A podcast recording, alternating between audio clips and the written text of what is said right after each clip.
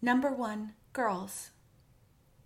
The number one solution in terms of potential impact a combination of educating girls and family planning, which together could reduce 120 gigatons of CO2 equivalent by 2050, more than on and offshore wind power combined.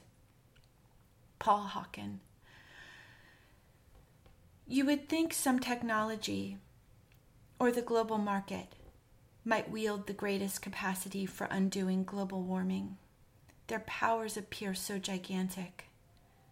But it is girls and their education that hold the most massive source of power for drawing carbon out of our atmosphere.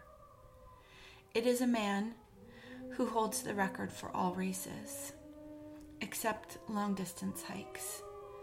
The fastest known times on the longest hiking trails are all held by women. It has to do with endurance capacities when stretched over very extended time periods.